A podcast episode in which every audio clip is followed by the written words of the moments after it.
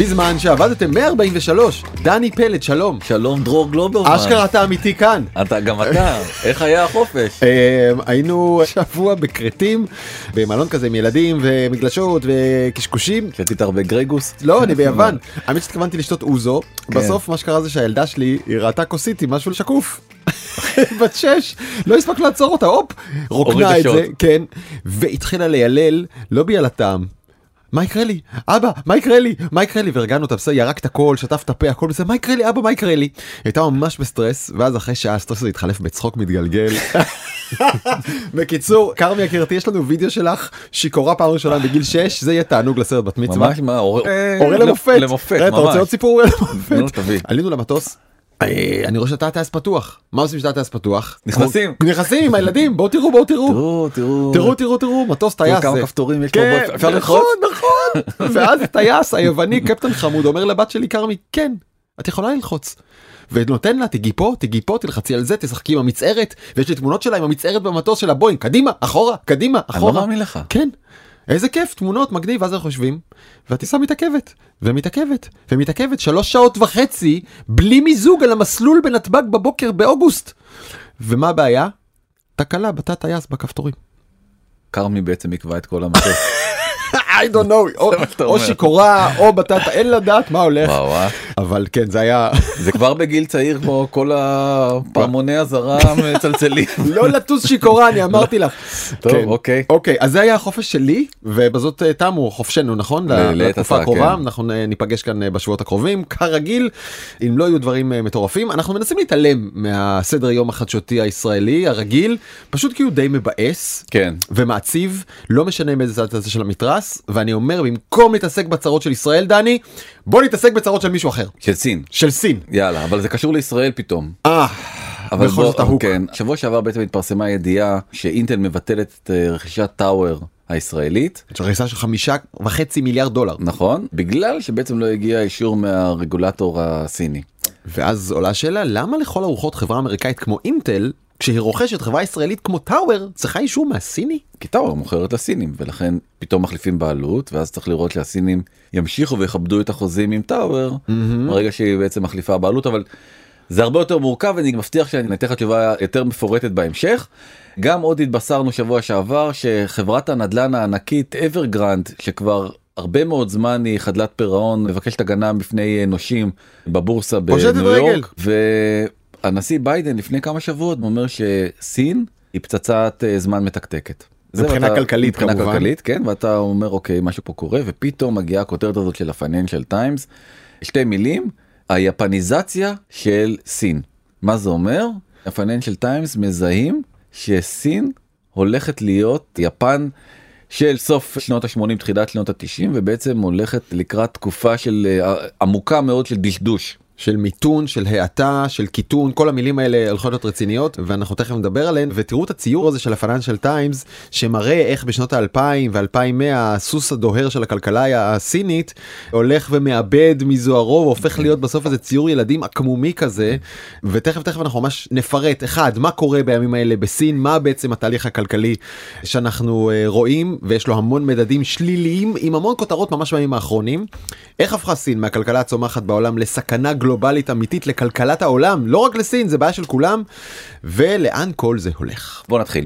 ב-1978 דנג שואופינג שהוא היה מזכיר המפלגה הקומוניסטית וכנראה היום טוענים גדול מנהיגי סין בעת החדשה הכריז על מדיניות הדלת הפתוחה ב-1979 הוא חתם על הסכם עם ג'ימי קרטר ובעצם פתח את כלכלת סין לשווקים אחרים כי הוא הבין שהמדינה כדי לצאת מהעוני הגדול שהייתה שרויה בו חייבת להתקדם. אני חייב להגיד לך עוד איזה משהו מעניין כי אחרי זה התחבר באותה שנה ב-1979 אתה יודע מה הוא עוד החליט? להצביע באירוויזיון? על מדיניות הילד האחד. וואו. כן. זאת אומרת הוא אמר אנחנו נפתח את הכלכלה מצד אחד ואנחנו נקטין את הילודה כדי שהכלכלה הסינית תתאזן ואז בעצם ב-1979 הוחלט על ילד אחד. כן.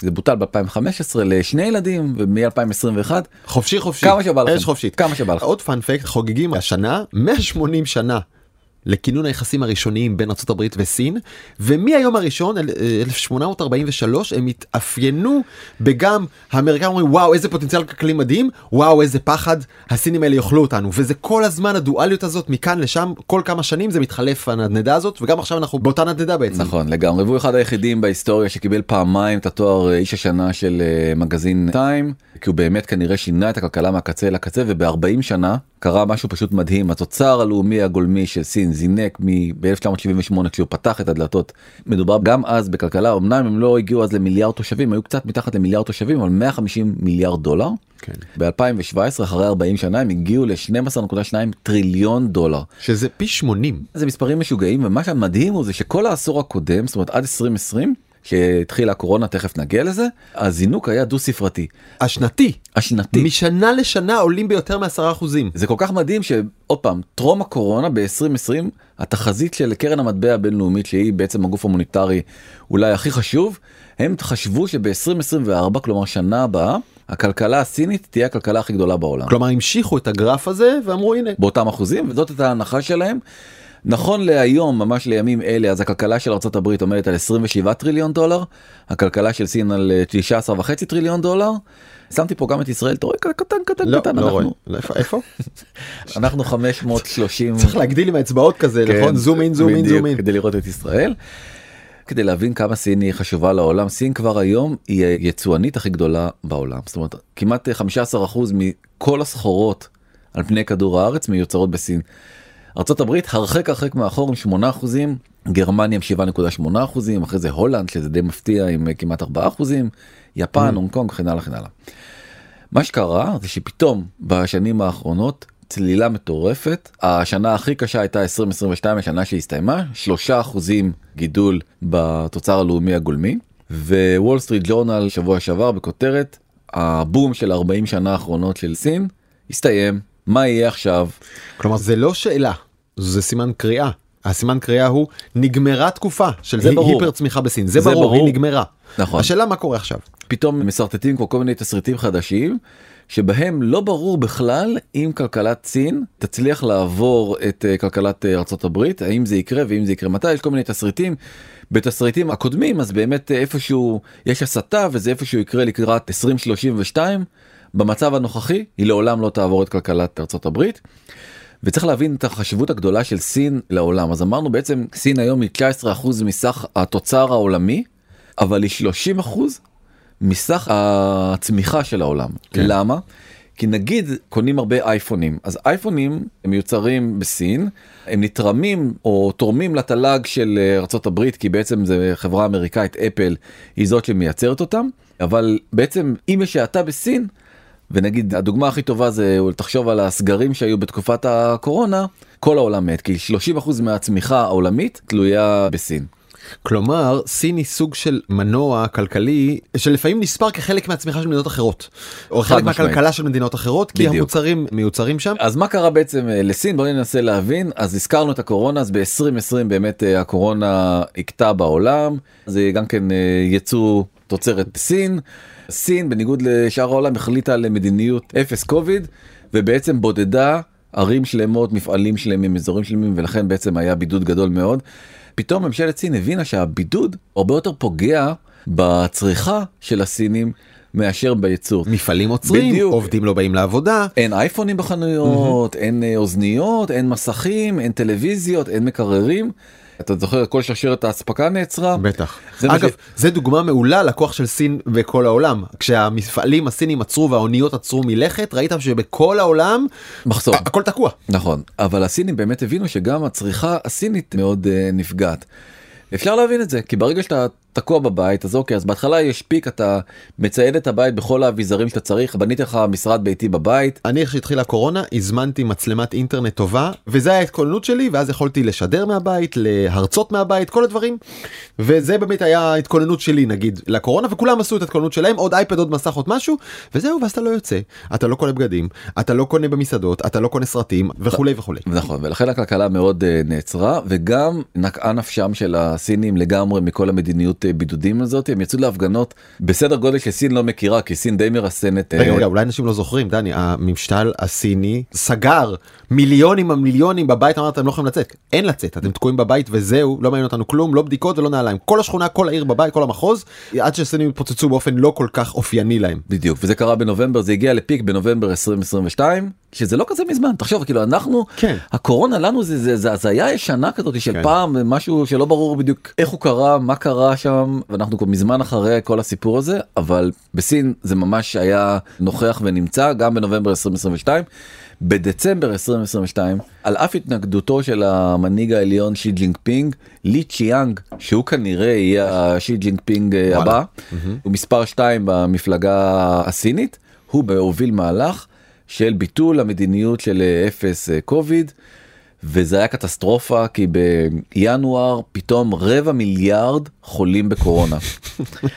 רבע אני מיליארד. צוחק מהמספר שהוא unimaginable, אתה לא יכול נכון. כאילו ל... עכשיו הם לא חולים בקורונה כמו אתה יודע ישראלים שהיו על המטוס ואמרו היי התייבשות כן. מה זה היה קורונה או זה שתיתי יותר מדי בירה כאילו מה זה לא זה לא כזה אתה מבין זה קורונה hardcore all the way כאילו שזה בעצם מה שהם אה, חטפו שם בסין הם לא היו מחוסנים. זה היה קטסטרופה שי ג'ינג פינג ב-16 לפברואר מודיע הקוביד מאחורינו. עכשיו מה זה 16 בפברואר זה לפני שנייה כן. פתאום הגיע חודש אוגוסט, אוגוסט של בשורות אה, רעות מאוד בסין. שלוש בשורות מנותקות אבל עדיין מאוד מאוד מחוברות. הראשונה זה שהיבוא והייצוא של אה, סין התכווץ בצורה משמעותית. זאת אומרת בעצם הייתה ירידה של אה, כמעט אה, 15% בייצוא, 14.5% ו-12.4% ביבוא. צריך להגיד על זה משהו זה מספרים מטורפים לכלכלה בסדר גודל כזה נכון. אתה יכול לראות את זה במשק בית שלך אולי ירידה עלייה כזאת אבל נושאת מטוסים נכון שפתאום מרימה זה הכלכלה מתפוצצת השנייה בגודלה בעולם שממש נעצרת, נבלמת, זה ירידה מטורפת. וחלק אה, ממנה אפשר להסביר בנקודה השנייה, מדד המחירי הצרכן ירד פעם ראשונה מאז התחלת הקורונה, זאת אומרת שנתיים זה לא קרה, זה בכלל לא קרה כמעט בהיסטוריה של סין מ-1978, הפעם היחידה שזה קרה קודם היה בקורונה, ובעצם אנחנו רואים צלילה במדד המחירים הצרכן, זאת אומרת המחירים יורדים ויורדים ויורדים ויורדים והסיבה היא כי לא קונים. רוצה לומר כשהסינים הניפו את מגבלות הקורונה לפני חצי שנה ויותר הם ציפו שהצריכה תחזור והכלכלה תחזור להניע בקצב מהיר בדיוק. זה פשוט לא קורה קורה ההפך. קורה ההפך. הם די עובדי עצות אבל ה- נכון תמיד שבישראל מחירי הפירות והירקות זה המדד לכמה יקר בישראל נכון זאת אומרת תמיד אנחנו מתייחסים לזה בתור איזשהו אינדקס אז בסין זה מחירי החזיר מאוד אוהבים שם אה, חזירים אז יש 26% ירידה ביולי במחירי החזיר. חזירים נושמים לרווחה ממש אני, אני די שמח עם הדבר כן, הזה גם אבל. אה, תראה את החמוד הזה כאילו למה לאכול אותו. רק שמחירי הטופו לא ירדו. אז 26% ירידה במחירי החזיר שזה אולי כאילו אנקדוטלי אבל זה ממש לא כי אני אומר זה הפירות והירקות של הסינים. והדבר היותר דרמטי זה שמחירי הדיור שגם פה בישראל אנחנו תמיד מסתכלים על זה בתור איזה מדד מחירי הדיור יורדים ביולי והדיור הוא בלאגן מסוג חדש לגמרי. מטורף לגמרי חשוב להסביר הנדל"ן הוא 30 אחוז מהתמ"ג של אה, סין זאת אומרת ירידה בדיור מאוד מאוד מאוד משמעותית ואנחנו רואים בהשקעה בנדל"ן בכלל כאילו יש התרסקות משמעותית קרוב לעשרה אחוזים ירידה ב-2023 ואני אסביר לך משהו די מדהים שלמדתי פה על אה, איך קונים דירה בסין. אז נגיד במערב בישראל אם אתה רוצה לקנות דירה אתה משלם down payment. כן, מקדמה לקבלן, ובהתאם לאחוזי הבנייה והתקדמות הבית או הדירה שאתה קונה, בעצם אתה משלם עוד ועוד תשלומים לקבלן עד ההשלמה, אחרי שאתה נכנס אתה משלם את היתרה. בסין- והכל עם גיבויים וערבויות ועניינים. נכון, בסין זה ממש לא עובד ככה. בסין אתה משלם את הכל, כולל הכל, כולל הכל, מראש, ביום שאתה סוגר את העסקה. עד הקרניז. כן, כולל לקחת ממש. אתה יודע שאני כאילו אני מקנא אני נוסע לארצות הברית גם במקומות הכי מג'ויפים תמיד יש להם קרניז. למה זה לא תפס בארץ הדבר הזה? נכון, אם אתה שם את זה כאן. אתה פלצן. קצת. כן נכון זה מאוד יפה. אבל. ובסין אתה משלם את הכל כאמור אה, מראש ואתה גם לוקח את ההלוואה מהבנק. כנגד הזה כי אתה הרי לא תמיד יכול לשלם את הכל בעצמך אתה צריך לשלם את כל ההלוואה מהבנק. רגע צריך להגיד אנחנו רואים עכשיו תמונה של מה שהסינים קוראים התחלות בנייה. כן. עכשיו אני צוחק כי זה מפלצות של רבי קומות שחוץ מבטון אין בהם כלום והם פשוט נעצרו אין פה בנייה אין פה מנופים אין פה שום דבר והם גם לא יושלמו נכון? נכון אנשים שילמו כאן דירה שלמה יש כאן למעשה אלפים רבים של אנשים שילמו דירה שלמה והם לא יקבלו אותה. עכשיו זה בכל סין אלפי התחלות בנייה יש 50 ערים ערי רפאים כאלה כי בעצם אף אחד לא מתגורר בהן וזה חלק מהמשבר הגדול למה זה קרה כי בעצם החברות. לא הצליחו uh, לעמוד ב... לקחו כל מיני אגרות חוב, גם הם לקחו בעצמם uh, חובות, לא ניהלו את זה בצורה מספיק מחושבת כלכלית, בוא וואלה. נגיד ככה. למרות שכלכלית זה כאילו נקודה הכי נוחה לקבלן שכל הכסף אצלו ביד מראש. עוד פעם, זה רשלנות גדולה מאוד וזה הכל כחלק ממדיניות הזויה שהייתה בארצות הברית. זה מאוד מזכיר דרך אגב את משבר הסאב פריים שקרה בארצות הברית. גם הוא גרם לקריסה גדולה בכל העולם גם של סקטורים אחרים. יש סיכוי לא רע שאנחנו עומדים בפני קריסה כזאת נוספת בגלל השוק הסיני. ההלוואות האלה מייצרות איזושהי תגובת שרשרת ובעצם יכולות להשפיע גם על סקטורים אה, אחרים. ואומרים שמה שראינו עם Evergrande זה עוד ממש קצה קצהו של הקרחון כי אותו כרגע ענק נדל"ן סיני שביקש פשיטת רגל אה, במנהטן? נכון כי כרגע החברה הכי גדולה בסין שנקראת Country Garden גם כן עומדת על אה, סף חדלות פירעון והאישה שעומדת בראשה שהיא הייתה עד לא מזמן האישה הכי עשירה באסיה כרגע מנסה בעצם להסדיר את החוב של החברה ולהגיע לאיזשהו הסכם עם הממשלה הסינית שתגבה אותה כדי שעוד סינים לא יהיו ברחוב אבל זה לא בטוח בכלל שזה יצליח אנחנו עוקבים אחרי הסיפור הזה mm-hmm. אבל זה כרגע מאוד מטריד את העולם עוד פעם מדובר על חברת הבנייה הכי גדולה בסין. ועוד כותרת מצחיקה של ה-Financial Times בעצם אומרים אוקיי אולי הגיע הזמן שסין תלמד את ה-D word מה זה ה-D word? denial? גם אבל הם מדברים על המילה deflation. כן. למה הם מדברים על המילה deflation?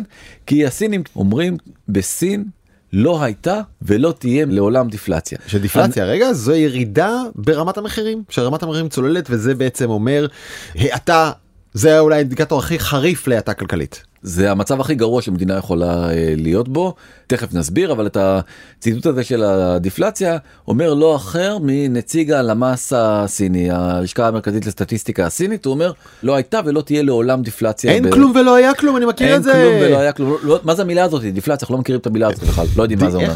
כן. אה, זה אגב למי שזה זה ההפך מאינפלציה כמובן שהיא ברמות קטנות היא חיובית וחלק מצמיחה כלכלית תקינה. אוקיי אז אמרנו שמדד המחירים לצרכן צנח לראשונה מתחת לקו האפס, אבל תסתכל שנייה על מדד הייצור שעליו דיברנו קודם ואמרנו על הירידה הגדולה הזאת הוא עמוק עמוק עמוק מתחת. זאת אומרת המדינה הפכה להיות הרבה הרבה פחות יצרנית היא כבר שם אנחנו ב-4.4 אחוז קיטון בחודשים האחרונים וזה ממש ממש מזכיר ואני חוזר פה לתחילת הפרק את העשור האבוד. הסממנים נראים כמו תחילת העשור האבוד של יפן עשינו על זה פרק שלם 135 הזריחה המחודשת של ארץ השמש העולה.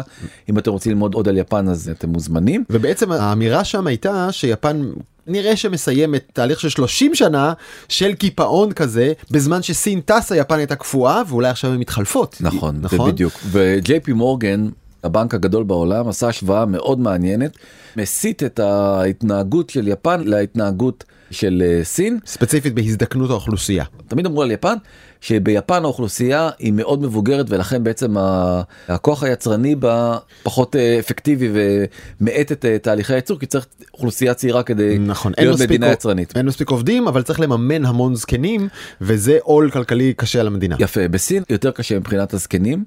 עוד פעם בגלל אותה מדיניות של ילד אחד האוכלוסייה מאוד הזדקנה נכון כי הרי בעצם אין, אין דור צעיר שיחליף את המבוגרים שחיים במדינה. וסין אוכלוסייה מאוד מזדקנת. עוד השוואה בין uh, סין לבין uh, יפן, החוב של ממשלת uh, סין גבוה יותר מהחוב של ממשלת יפן בכניסתה לתוך העשור האבוד, משהו אינדיקציה מאוד uh, גרועה. ואתה יכול לראות שכבר בחודש יולי הצמיחה בארצות הברית הייתה יותר גבוהה מסין. ואותו תסריט שהראינו בהתחלה שבעצם כלכלה הסינית הולכת לעבור את כלכלת ארה"ב כנראה לא הולך לקרות אלא אם כן יקרה איזה שינוי דרמטי, קורים עוד כמה דברים מטורפים. הדבר הראשון זה שבעצם הבנק המרכזי הסיני ובנקים מסחריים בשליטת המפלגה הסינית מוכרים דולרים מתוך העתודות שלהם וקונים יואנים mm-hmm. כדי למנוע גם קריסה של המטבע ובעצם באופן מלאכותי מנסים לייצב את המטבע של ה-UN כי האזרחים מעדיפים להחזיק אה, בדולרים ולא ב-UN. כן, צריך להגיד בשנתיים האחרונות ערך היואן יחסית לדולר צנח די בחדות, כשנה וחצי, שהוא ממש אה, נפילה מ-16 סנט היואן ל-14. הבעיה היותר יותר חמורה זה שדווקא הצעירים בסין שהם אמורים להיות העתודה אין להם עבודה זאת אומרת אה, זה המצב הוא כל כך גרוע בסין שאחרי שפרסמה חודש אחרי חודש את נתוני האבטלה של הצעירים הסינים, היא הודיעה חודש שהיא מפסיקה לפרסם את הנתוני האבטלה. זהו, לא. שמה, איך יותר קל לפתור את הבעיה? הזיה. מה להפסיק לפרסם. פשוט הזיה. זה משהו מזעזע ובאמת אתה יכול לראות את ה... עד שהפסיקו הנתונים באמת עלייה מטורפת וכבר נחצה קו 20 אחוז אבטלה בקרב צעירים בגילאי 16 עד 24. ומה הם עושים אותם צעירים מובטלים? מגרדים. מגרדים חיש גד מגרדים את הפצעים של הכלכלה הסינית. כן ובעצם הם אומרים אוקיי סבבה אז אם אני לא יכול להתפרנס אולי אני אהפוך למיליונר על ידי זה שאני אגרד כרטיסי גירוד שמנפיקה הממשלה אה, הסינית אז גם יש לה אינטרס לעודד את הדבר הזה. וגם אם זה נראה לכם כמו זריקת כסף לפח גם מזה אפשר לעשות כסף. נכון והבחורה שנקראת צ'ן יינג אמרה אוקיי אז אולי נפתח מצלמה. וב Douyin שזה בעצם טיק טוק הסינית זו אותה אפליקציה אני פשוט אעשה live streaming איך אני מגרדת כרטיסים ואולי זוכה ואולי לא זוכה וזה פשוט נהיה היום הטרנד הכי חם בסין אצל צעירים זה לפתוח מצלמה ולגרד כרטיסי חישגד בטיק טוק הסיני. אז בוא נדבר על הדור הבא על התינוקות. גם פה מאז 1979 מאותה החלטה מדיניות של תינוק אחד האחוז ילודה בסין הוא הנמוך ביותר. 1.09 בשנת 2022 על אף שאין מגבלה חוקית כבר. כמה נדיל שאתה רוצה אתה יכול להביא. מה זה מראה לך? אה, כמה חזקה היא תרבות? לא אנשים התרגלו. בטוח יש כאן עניין תרבותי וגם אני חושב של אה, דאגה כלכלית אמיתית. כי הרי בסוף יש איזה עניין של אחריות. ברגע שאתה מביא ילד לעולם אתה צריך לדעת אתה יכול לכלכל אותו. ואם אתה לא יכול לכלכל אותו אז אה, כנראה תחשוב פעמיים לפני שאתה מביא. Okay, אוקיי, אוקיי. נעבור שנייה לאפקט הדומינו של הכלכלה הסינית הכלכלות העולם כי זה בסוף uh, משפיע אז כבר קטרפילר ודופון שתי חברות uh, ענק אחת בתחום התעשייה השנייה בתחום הצבעים והכימיקלים אומרות שבעצם הבלימה הזאת של סין כבר uh, תשתקף בדוחות הקרובים שלהם. קונים פחות טרקטורים, פחות דחפורים, פחות צבעים. אז זה כבר הולך לקרות והעיניים נשואות לשתי חברות שהן מאוד משמעותיות גם למגזר הטכנולוגיה, אפל ואנווידיה. ולדעת מה יקרה בעצם עם ההזמנות מסין, mm-hmm. גם של אה, מעבדים של AI וגם של אה, אייפונים. אני חושב שתהיה לזה, זה סתם תחושה שלי שתהיה לזה השפעה אולי לא בדוחות הקרובים אבל אה, בטח בטווח הנראה לעין כן. עד סוף השנה אז זה מטריד מאוד. ועיני כל העולם נשואות אל אה, בחור אחד שי ג'ינג פינג לראות מה בעצם הוא מחליט לעשות הוא כבר אה, השבוע אמר אני מבקש מכולם להיעזר בסבלנות אני על זה זה מה שהוא אמר. כן. לא יודע על זה בדיוק בתרגום זה היה כן כן והוא מתכנן מספר פעולות פעולה ראשונה הודיע כבר שהוא יעשה זה הורדה של ריבית המשכנתאות דרך אגב באחוז יותר נמוך ממה שהכלכלנים בעולם קיוו להחזיר את האמון או את הקלות שבה אפשר לקנות דירה כדי לפתור את הבעיה הזאת שבעצם הרבה מאוד סינים לבו מהבנקים ולא קיבלו את הדירות שלהם אז אם הגובה של ההלוואה יהיה נמוך יותר אז אולי בעצם הם יקלו ככה באופן הזה. חייב להודות שאני טיפה סקפטי על זה כי הבעיה היא לא בצד של הביקוש אלא בצד של ההיצע הקבלנים צריכים להשלים את הבנייה או ללכת לכלא. כן, הוא יהיה חייב לעזור לכל החברות האלה והוא לא כך רוצה זה באמת נקודה טובה מאוד אני לא כך יודע מה יקרה שם והוא הולך גם להקטין את הייצור. שבעצם משרת מדינות אחרות לטובת אספקת שירותים שנספרים בתל"ג ובעצם מצמיחים את הכלכלה בצורה טובה יותר. והם גם נ... כלכלה מודרנית יותר. נכון אז זו כן. עוד נקודה שכרגע הסינים מתעכבים עליה והנקודה השלישית זה להגיד לכל העולם חברים חזרנו אתה יודע סובב את השלט מסגור לפתוח על הדלת של סין ואמר אנחנו we are back to business. תשמע מה שאתה לא יכול לא לחשוב על מה שעשתה סין בעצם לעצמה לפני לא הרבה זמן נכון עם ג'קמה שהוא רק הדוגמה לזה אבל הייתה שם מגזר שלם של אנשי הון סינים חברות סיניות ענקיות בעולמות הטכנולוגיה שפרחו וגדלו ושגשגו והצליחו ופשוט בא המשטר הסיני וקצר אותן את זוכר היו גם כוכבי קולנוע פשוט אנשים שנעלמו ובעצם סין אותתה גם להם וגם לעולם חבר'ה אנחנו כאן הבוס המפלגה היא הבוס לא ג'ק מה ולא שום כוכב עסקי או תרבותי אחר. חד משמעית לדעתי שי ג'ינג פינג בעצמו עוד פעם כתבה בוול סטריט ג'ורנל שמספרת שהסיפור עם ג'ק מה זה איזושהי ונדטה אישית שלו כנגד ג'ק מה. Mm-hmm.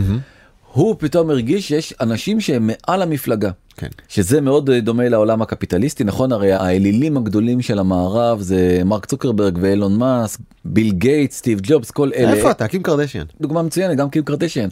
ולא בעצם הפוליטיקאים או הפקידים האפורים שמנהלים את המפלגה הקומוניסטית וזה מאוד מאוד פגע באתוס הזה של המדינה נכון? הרי בעצם אף אדם לא מעל המדינה זה חלק מהעניין הקומוניסטי. כן. ברגע שהמפלגה זיהתה את זה היא בעצם הזדרזה לחנוק לשים איזה גג עליון להתפתחות הסינית וגם שינתה את החוקים מה שאותת לכל המערב אל תשכחו שגשוג שגשוג אנחנו עדיין מדינה סוציאליסטית עם חוקים נוקשים ושלטון מרכזי והרחיק הרבה עסקים. וואלה אם אני היועץ של שי ג'ינפינג אני אומר לו תפוס את מה תקרא לו, תשב איתו לשיחה מחויכת עם מיקרופונים, תלחץ לו ידיים, תגיד לו תעשה מה שאתה רוצה, אתה משוחרר, ותסגנל, נכון? לא יקרה בחיים, לא יקרה בחיים, לא יקרה בחיים, זה לא יותר מדי הרבה גאווה הסינים בשביל לעשות כזה דבר. אבל הם אומרים למדינות העולם בואו בואו תחזרו לעשות לנו עסקים אנחנו נשחרר קצת את הרגולציות בסוף הרי אתה לא יודע מה קורה שם הרי הרבה מאוד חברות מערביות גם לא יכולות לפעול שם גוגל כן. ולקבל את עול החוקים הסינים הנוקשים נכון. אז אה, לא אני סין אני אומר לאינטל שומעים בקשר לעסקה שלכם אין בעיה מאשרים תעשו. אז עכשיו אני אחזור חזרה למה שהבטחתי שאני אספר לך בתחילת הדרך. זה כנראה סיפור הרבה יותר מורכב כנראה שגם אינטל לא ממש רצתה עד הסוף את העסקה. כנראה עוד פעם אני לא יודע בוודאות זה אני ממידע שקצת אספתי כי בינתיים התחלף המנכ"ל באינטל ואינטל בעצמה מתחילה לפתח כאלה יכולות אינאוס אה, וגם יכול מאוד להיות שלטאוור זה טוב אם אה, סין נחלשת אז מדינות אחרות uh, מתחזקות ואתמול נכתב בכלכליסט שעכשיו בטאוור מסתכלים על השוק ההודי בתור שוק פוטנציאלי וגם הודו תצטרך בשביל להצמיח את הכלכלה שלה להרבה מאוד צ'יפים ולכן יכול מאוד להיות שכולם בסוף יצאו מרוצים מהעסקה הזאתי. קל אולי במקרה הזה להאשים את סין וגם כנראה שגם קצת נכון להאשים את סין אבל זה כנראה סיפור הרבה יותר גדול. ובכל מקרה מה שהכי חשוב זה לפתור את המשבר הזה כמו שאמרת קודם הקונפליקט הכי גדול בין ארצות הברית לבין uh, סין בין שתי המעצמות האלה. ארצות הברית כמעט חיסלה את אחת החברות הכי חשובות בסין הלוא היא חוואוי. רק במאי השנה בעצם מנכ"ל חוואוי אמר ניצלנו.